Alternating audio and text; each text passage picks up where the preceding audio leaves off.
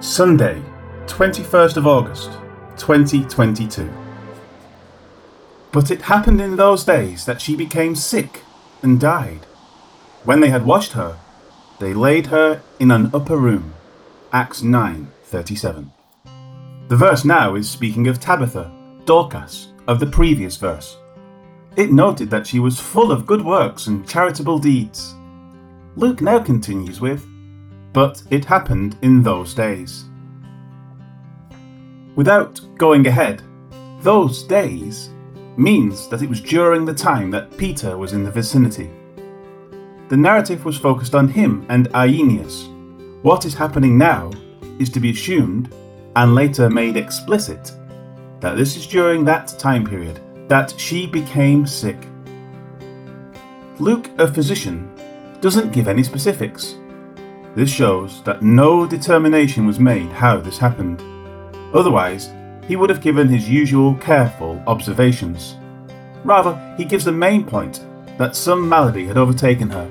She was sick and died. Her death is given as a recorded fact. There is no reason to assume anything other than this occurred. Those who argue that this was a swoon or the like do so against the plainly stated facts. Further, to argue for this when they were not present is to argue that the account is factual and simply needs to be tweaked to allow for their own presuppositions and biases concerning the matter. Further, it is the height of arrogance to make a claim about the narrative that is contrary to what is plainly stated when they were not there. Being dead is a state that is not hard to determine, and people have identified it for all of human history. If there are exceptions where a misdiagnosis was made, the burden of proof is on the one making the claim to prove it. As this cannot be done, the record of her death must stand as it is written. With that in mind, it next says, when they had washed her. This was the traditional part of the burial process. It is a demonstration of care and respect for the person's memory as she is prepared for her final interment.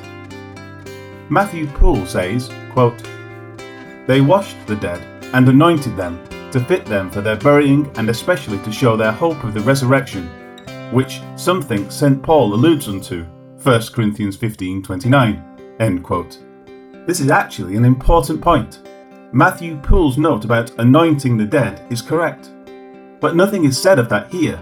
It is actually a clue that they have a hope that has not yet been expressed in the account. That will be seen in the coming verses. People tend to the corpses of their dead all over the world. It may be there is a sense of hope in an afterlife, such as the Egyptians, or for some other reason, but including 1 Corinthians 15:29 is not correct. That is not at all the intent of Paul's words. He clearly says in the same passage that flesh and blood cannot inherit the kingdom of God, nor does corruption inherit incorruption. 1 Corinthians 15:50. The bodies that believers now possess are destined to return to the dust of the earth, just as the early Genesis account tells us. When Daniel was told that many of those who sleep in the dust will be raised, it confirms this. The bodies that we now possess will not be the bodies we will possess at the resurrection. The washing of Tabitha was a note of respect and a point of closure for those left behind. With that noted, the verse ends with, they laid her in an upper room. This would be out of sight of any who came by the house, except for those who would purposefully go up to view her one last time. The custom in the Middle East was to always bury a person as quickly as possible, usually within the same day. Any chance to pay one's last respects would have to come within that short time frame. Life application. Unless the rapture happens, we are all going to die physically.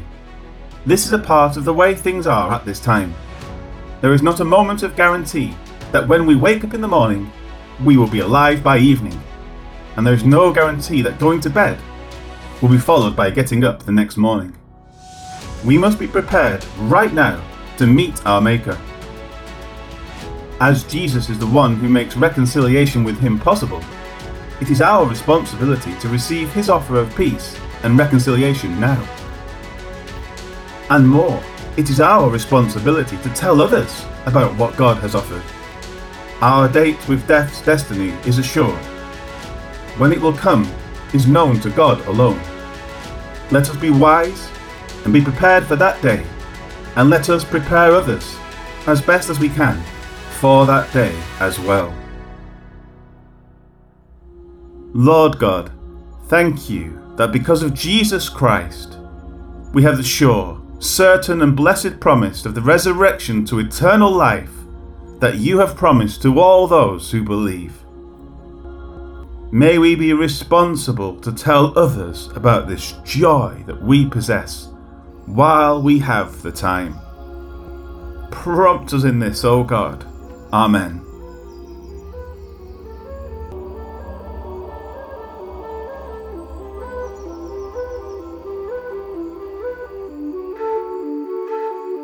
While Peter was in Lydda, Tabitha became sick and died.